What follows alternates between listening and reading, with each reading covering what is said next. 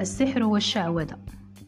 ديننا الحنيف الإسلام من الديانات التي حاربت وبشدة السحر والسحرة وكل أنواع الشعوذة على وجه الأرض وهو من أنواع الشرك بالله والعياذ بالله.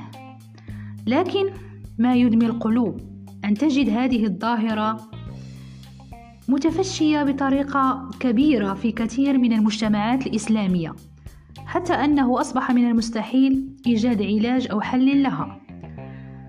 قد يصنف البعض هذه الأعمال على أنها نتيجة الجهل والفقر والأمية لكن ماذا يسعنا القول إن علمنا أن هناك مثقفين منهم أطباء وأساتذة وبرلمانيين وسياسيين ومسؤولين كبار؟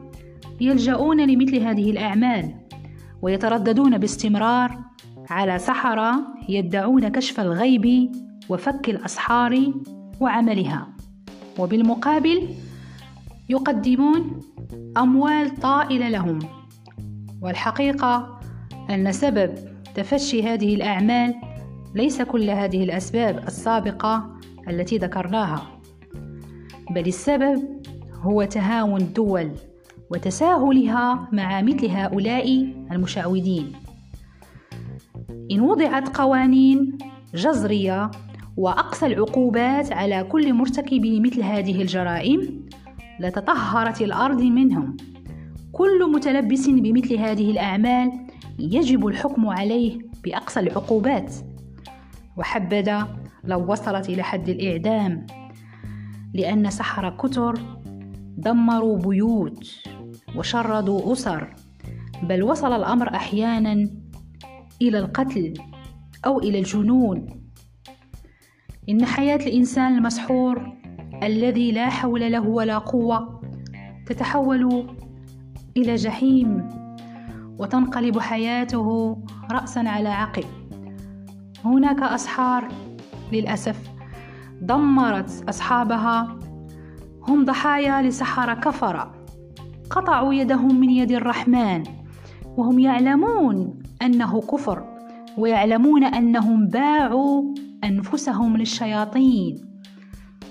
لا أعلم كيف هم يتنفسون ويعيشون وينامون طبيعيا وهم غارقون في وحل الكفر والضلال للأسف.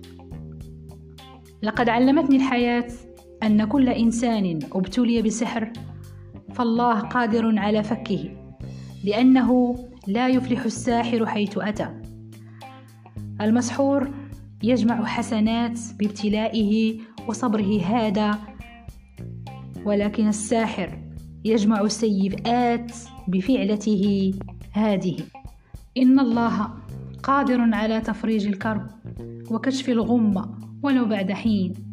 ما علينا سوى الدعاء. وتحصين أنفسنا والمداومة على أذكار الصباح والمساء وقراءة القرآن خاصة سورة البقرة طاردة الشياطين.